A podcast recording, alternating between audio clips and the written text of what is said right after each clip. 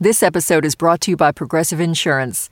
Whether you love true crime or comedy, celebrity interviews or news, you call the shots on what's in your podcast queue. And guess what? Now you can call them on your auto insurance too with the Name Your Price tool from Progressive. It works just the way it sounds. You tell Progressive how much you want to pay for car insurance, and they'll show you coverage options that fit your budget. Get your quote today at progressive.com to join the over 28 million drivers who trust Progressive. Progressive Casualty Insurance Company and Affiliates. Price and coverage match limited by state law. Listener supported. WNYC Studios.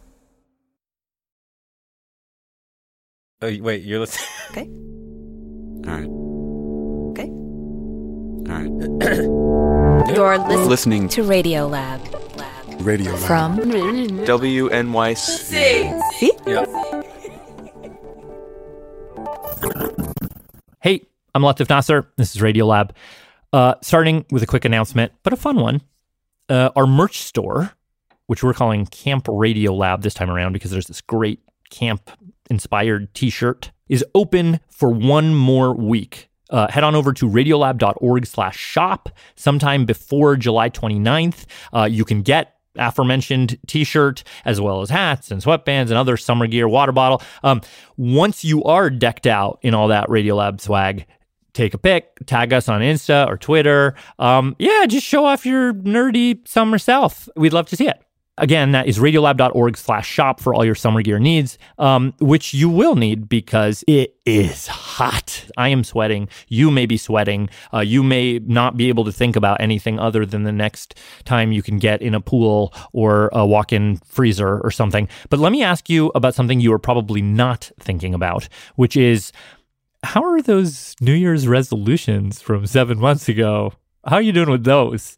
Um, I ask because the episode you are about to hear, uh, which is an oldie, uh, it's called You versus You. It, it, it's all about this kind of struggle, this struggle between the prudent, well planned version of you uh, that you imagined in the past, and and then the impulsive, instant gratification chasing you of of this moment right now. And and if you like me are a kind of living walking mockery of your own imagination of yourself from the past maybe this episode will help um who knows either way i hope you enjoy it here it is you versus you Okay, from the top. You ready? Yep. Hello. How are you doing? We're going to start Thank things you, off it's today with this lady. Zelda Gamson. Hey, Welcome to our little spot. it's beautiful. Thank you. She's 80 years old, and these days Zelda lives a quiet life by the sea. On Martha's Vineyard. Did you have some coffee? She visits with her grandkids, does some gardening. We have a bird feeder, and it is the bird show of the world. But life for Zelda wasn't always so calm. Back in the 60s, when our story begins, she was a very different kind of lady. She even went by a different nickname. Just Z. okay, I was a smoker 30 years. Wow. I started when I went to college in 1954. at first, it was just a cigarette here or there. letting the bad girl out a bit. And then I got hooked, really, and I couldn't stop. Went to graduate school, smoked, got my dissertation, smoked, got my degree, smoked. And somewhere in the fog, she meets Hi. My friend Mary, also a smoker. Love smoking made me feel very elegant. we were very good friends. we were part in the early 60s of the Congress on Racial Equality. Together, they'd organize protests, Well, we would demonstrate. and the two of them would even go undercover to fight Housing discrimination. And the backdrop to all of this social change? Smoke. Yep, you got it. I mean, our houses were filled with these ashtrays. How much were you smoking at that point? Probably smoked a packet a day. I was a worse smoker than Mary. You know, I was sometimes up to two packs a day. Wow. You know, I had kids. I was pregnant. Um, You uh, smoked while you were pregnant? I did. Wow. Yeah. I feel so guilty about that. So, at a certain point, Zelda and Mary decide they want to stop. Yeah. Yeah. Now, Mary, who'd never been as badly addicted as Zelda, it wasn't easy, It was agonizing. but eventually she's able to do it. Zelda, No. I thought sometimes that I could stop, and so I would. over and over, she'd throw out her cigarettes. Okay. Done. But then, Then I'd be around somebody with cigarettes. Oh, F. any reason that she'd give herself, Cancer. My kids, the smell, the fact that I could die. it always lost out to the urge. And I'd always start smoking again. And this is how it would go resolve, failure. Resolve, failure. Okay, so this is not the most unusual situation in the world. But the question we want to ask right now is like, how do you get out of this? You know, you want to do something badly, but then another part of you says, no, I don't want to do that. So it's you against you. What do you do? I'm Jad Abumrad. I'm Robert Krulwich. This is Radio Lab, and today the little deals that you make when you are stuck. with yourself. Okay, so before talking with Zelda, just so happened that I'd went with Adam Davidson, one of the Planet Money guys, to visit uh, this fellow Nobel Prize-winning economist named Thomas Schelling, me. who's written a whole lot about the seemingly simple idea of commitment, arranging it so that you can't compromise. I'll give you an example. here's one from ancient Greece. Xenophon the Greek, who uh, was being pursued by a huge army of Persians, had to make a stand on a hillside, and one of his generals said, I don't think this is a good location to make our stand. There's a cliff behind us. There's no way we can retreat if we need to. And Xenophon told his general, "Exactly." Welcome the cliff. In fact, he said, here's what we're going to do. We're going to march our armies so that their backs are directly to the cliff. That way, The Persians will know that we can never retreat. We're bound to fight to the death. You're really binding yourself. You're not binding the other side. Yeah, it's, it's attempting to influence somebody else's choice by restricting your own choice. But then we asked him, what if your adversary isn't on the outside like the Persians, but rather it was you? How do you do what Xenophon did to yourself? Yeah, I uh, I began smoking when I was 17 years old. I, I did quit several times, but I always uh, went back. But he did tell he did give us some suggestions. Mm-hmm. One in particular that was so awesome to use your favorite word, I so hate- I- diabolical Yeah. that we just didn't think anyone would ever do it. Ooh. That is until we met Zelda. Yeah. Fast forward a few decades, 1984. Mary and Zelda now live in different parts of the country. I happened to be going to a conference in Vermont, and Mary picked me up at the airport, Right. and I was smoking when she picked me up. Which was curious because nobody smokes anymore. She said, Why, Zelda, are you still smoking? And Zelda said, Yeah, and don't tell me to stop. I was very belligerent. Yes. So I went to the conference and smoked. And were they guilty Anna- cigarettes? No, they were delicious. but what Mary said was starting to worm its way into her brain. Are you still smoking? Still smoking? Still smoking? Still smoking? And when she dropped me off at the airport, I said, Okay, Mary, as if she had been putting pressure on me, which she wasn't at all. If I ever smoke again, I'm going to give $5,000 to the Ku Klux Klan. What?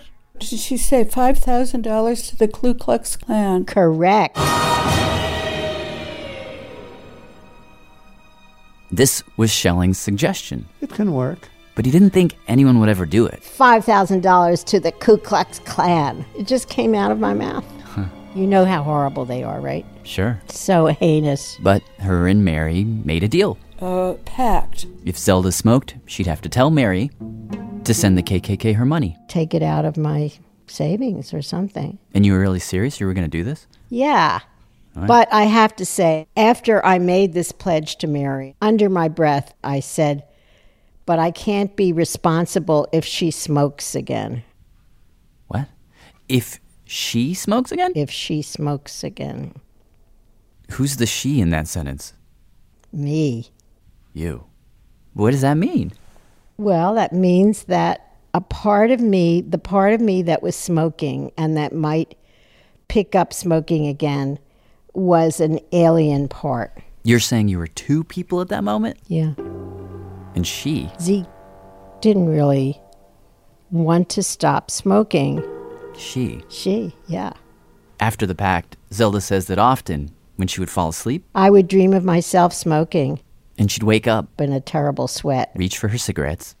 But every time she says this other thought would just rush into her mind The KKK. robes, burning crosses, lynchings, Oh, God. and she'd throw the cigarettes down. I couldn't. The idea of them having her money I can't even imagine it.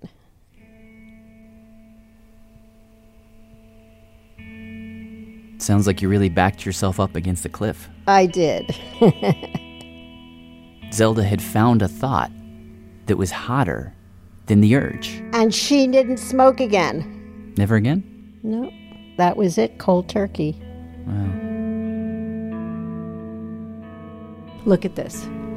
There's a picture of me on a cruise that Bill and I took. Here she is. it's a profile picture of me. Look at the cigarette. I look gorgeous there. See, it was in That's the best picture ever taken of me.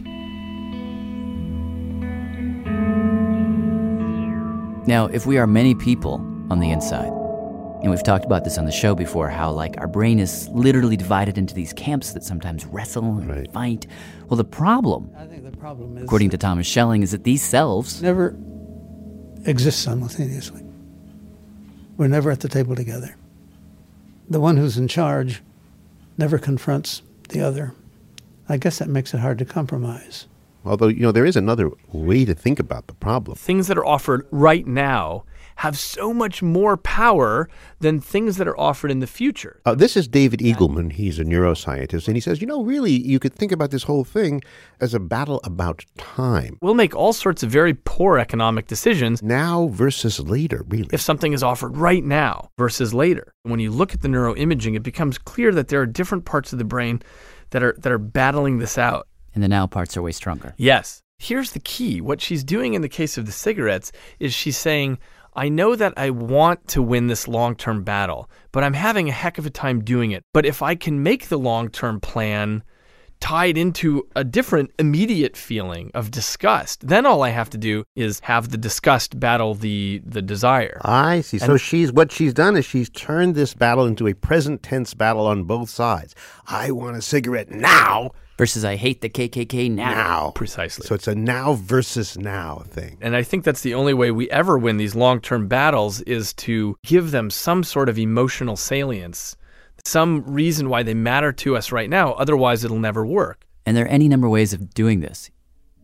Here is how Thomas Schelling did it. 1980, gather my children together, and I said, I quit, and that they should never have respect for their father again if I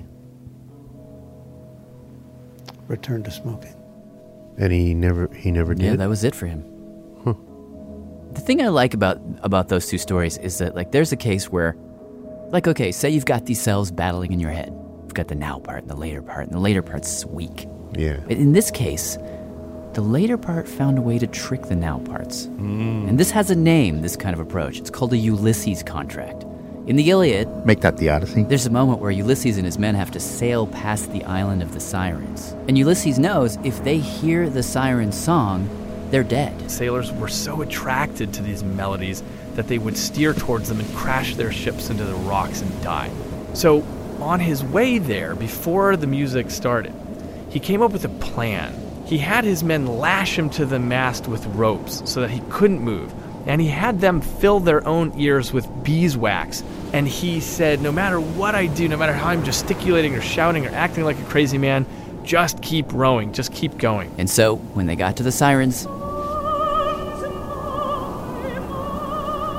Ulysses? He goes nuts. And he's screaming and yelling and telling the men, go towards the women. We don't want to pass this up. And of course, the men have beeswax in their ears. They're not swayed by the siren song. Because he had planned for this. The present tense Ulysses, by using his men and the rope, had literally bound the future Ulysses to the mast. Because he knew that guy would be weak.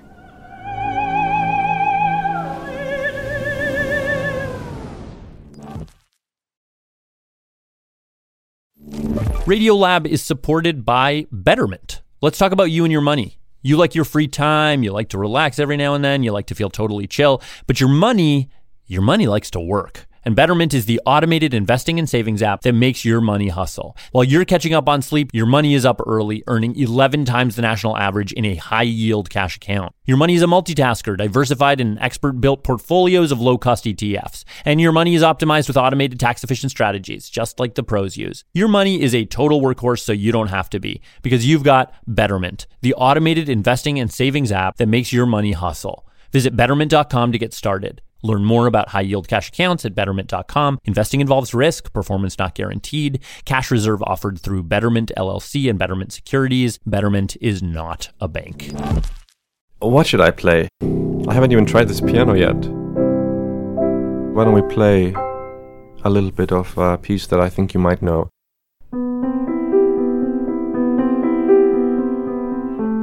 It's a new season of the Open Ears Project. I'm Terrence McKnight, here with stories from people who share the piece of classical music that guided them through some of the most important chapters in their lives. Listen now wherever you get podcasts.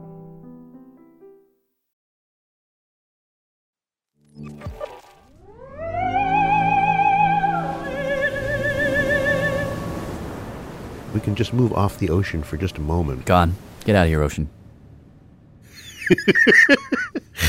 radio. What a weird medium. Anyway, uh, what if the bargain that you strike isn't just about something, you know, very, very small and now, like this puff of smoke? What if it's a, a deal that you have to do that will decide what you're going to do for every day of the next 40 years? Yeah. What then? Well, this brings us to a story from our producer, Pat Walters. You ready? Mm-hmm. Okay, set it up. Okay. Uh, okay, I'm in Chinatown.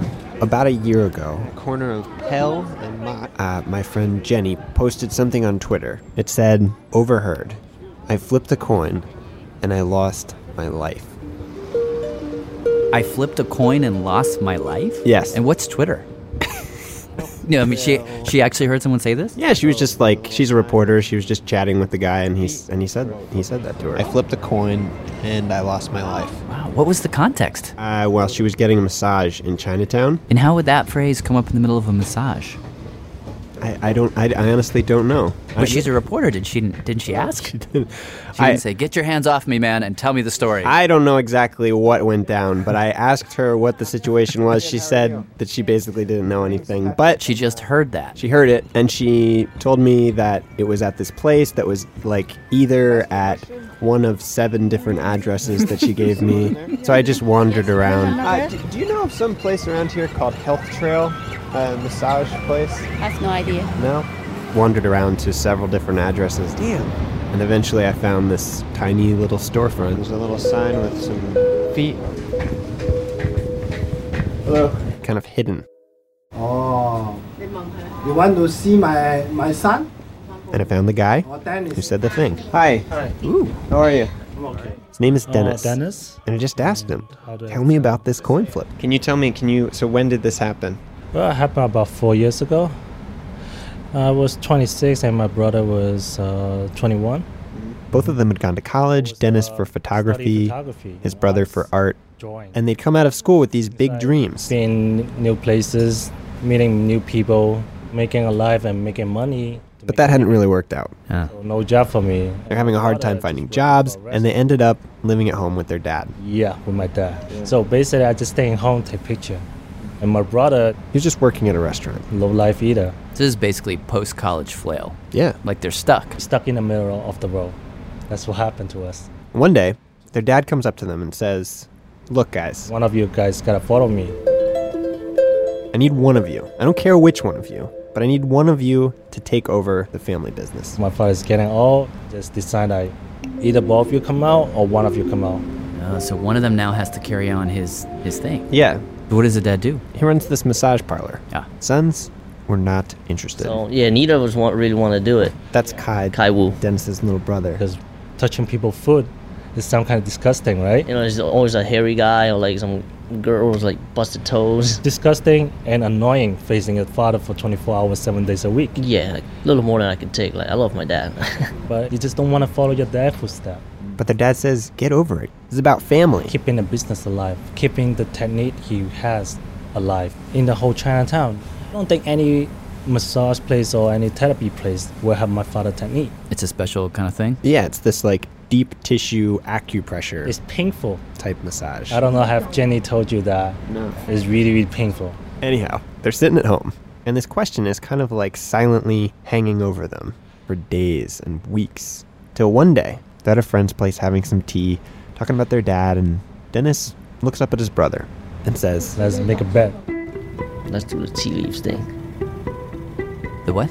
Let's see what the what the what the tea leaves say. Well, Dennis says when you're drinking loose tea the Chinese way, you put the leaves right in the bottom of your cup and you pour the water over them. And usually, the leaves float up to the top flat on the surface of the tea. But every now and then, Every 10 cup, you might see the tips is floating and the rest of the body is uh, inside the water. So like the stem, sort of? Yeah, yeah. and then the leaf is hanging down. Yeah. You mean like every so often, instead of the whole leaf being on the top of the water, the leafy part just falls to the bottom? And yeah, and just the s- tip of the stem is touching the, the surface of the water, almost like it's hanging down from the surface of the water. And this is rare? Yeah. So when you get that, that means good luck. And is that like a traditional? That's from our old people that was doing it. That's how we understand it when we was kid. So we just decide, okay, whoever get that, Whoever gets the most lucky tea leaves. win. whoever win, eh, you're out. You don't need to work for my dad. Whoever lost, follow my father's footsteps. They trusted their whole future to this? Yeah. It was like, it was like a spur of the moment thing. it yeah, was. we didn't re- yeah we didn't really plan anything. It's like sometimes people just flip a coin. Like they can't figure out which way should they go, so they just flip a coin. When you pour pour the hot water in, they will like rolling around like a small tornado inside. They are spinning. And then, once it's done, each cup has a layer of tea leaves on the surface. And Dennis notices, so, whoa, look at it! that he'd gotten one. One piece. That was like, wow, it's like incredible. Then he looked over to his brother's cup. Oh my god!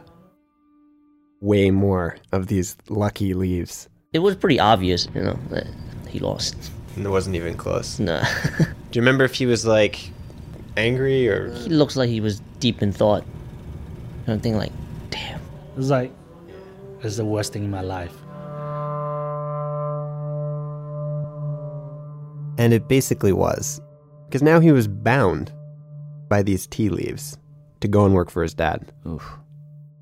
What, what happened? Did The you? first day I come here to work, I don't feel like touching anybody's foot. So he forced me to touch his foot. Did he have to like grab your hand and? He would just sit there, take off his shoe, without washing his feet. Okay, that's kind of disgusting. So he just tell me to try to work on it. His dad eventually said, practice on your friends. I was like, oh god, no. They still hate me right now for giving them all the pain. When that was gone, do you remember like what was going through your head? Were you like, what am I doing? Like, did you feel like you're on the wrong track? Well, um, I don't know how to explain. Here's the funny thing. Dennis says that there came a point. After a month working on my father's feet, I don't feel disgusting anymore. I feel kind of like it. He liked it? Yeah. I don't know why. It's just like making me ah. It seemed nice to work on people. Um, I don't know how to explain. I just start falling in love with this job. Yeah. I don't know how that happened. It's just that I'm working here seven days a week. It's like I've become part of my life. Wake up in the morning, come here, work, go home, sleep, come here and work. So it's just become part of my life. And when I got a day off, I don't know where to where to go. I'm just staying home. Uh, let me come back out here and work. That's what happened. It's just uh, I, I think that's how foreign love is. You don't know how to happen, when it's happened. It just happened. But it was a good loss. I was thinking, I love this job now. Aw. So it sounds like he made this deal with fate and he just got lucky. No. No. Kai has a slightly different read on the whole thing. Well, so if he had won, would you have had to do it? no, No? no, No. no. Kai says the whole tea leaf deal was really just about Dennis. I think at that point, in the back of his head, he wanted to do it. Just an excuse. I think he was just looking for a sign. I'd have to ask him, I guess. And when I did ask Dennis, he didn't really agree with his brother. Well, it's just uh, how you say it, it's, um, But he didn't entirely disagree It's either. not that because I wanted to do it. It's just like it's kind of I'm using my brother to push me to work for my dad. That's What do you- what do you mean by that? I don't think he wanted to make his own decision. It might be better I just work for my dad, but I don't want to face him. So if my brother just pushed me, okay, I'll be facing him. Ah. That's, that could be what happened. So we just needed a push. All right. What a wimpy thing to do, though. You know, when you think about it. Why is that wimpy? Well, I mean, he he wanted to be a masseuse. You know, and He he, didn't know what he wanted. You know, he knew, and he set up his brothers to make him do it. So no, it's, it's very no. If if you call it wimpy, I call it wimpy. I call it uh, powerfully wimpy, muscularly wimpy. Meaning what? What does that mean? Meaning that. uh, oh, I got one for you. I'm gonna lay this. You ready for this? Maybe the new strength is understanding your own wimpiness. What do you think about that? Ooh, I just I just tied you into a philosophical knot right there, buddy. You're gonna be thinking about that one for years. I'm thinking about it. I'm overthinking just, about just it. now, take and it I- in. Take it in. The complexity. Can I speak now? No, David's gonna say something. This is who we are. I mean, that's the reality on the ground. We're just weak. We need help. And I actually think this gives this gives us a new way to think about and understand virtue. I think it gives us a much richer view of human nature. Thanks to Pat Walters, our Chinatown correspondent, and to Thomas Schelling, who's written many, many books, including The Strategy of Conflict, and to Adam Davidson from the Amazing Planet Money team, and to David Eagleman. Something to note since this story aired is that Thomas Schelling passed away in 2016 at the age of 95, and Mary Belenke passed away in 2020 at the age of 87. David Eagleman released a new book in 2020 called Live Wired. You should check it out, it's a great read. Radiolab was created by Jad Abumrad and is edited by Soren Wheeler. Lulu Miller and Latif Nasser are our co-hosts. Susie Lechtenberg is our executive producer. Dylan Keefe is our director of sound design. Our staff includes Simon Adler, Jeremy Bloom, Becca Bressler, Rachel Cusick, W. Harry Fortuna, David Gable, Maria Paz Gutierrez, Sindhu Nanasabundam, Matt Kilty, Annie McEwen, Alex Neeson, Sarah Kari, Anna Raskuit Paz, Sarah Sandback, Ariane Wack, Pat Walters, and Molly Webster, with help from Bowen Wong. Our fact checkers are Diane Kelly, Emily Krieger, and Natalie Middleton. Hi, my name is Teresa. I'm calling from Colchester in Essex, UK. Leadership support for Radiolab science programming is provided by the Gordon and Betty Moore Foundation, Science Sandbox, the Saymans Foundation Initiative, and the John Templeton Foundation. Foundational support for Radiolab was provided by the Alfred P. Sloan Foundation.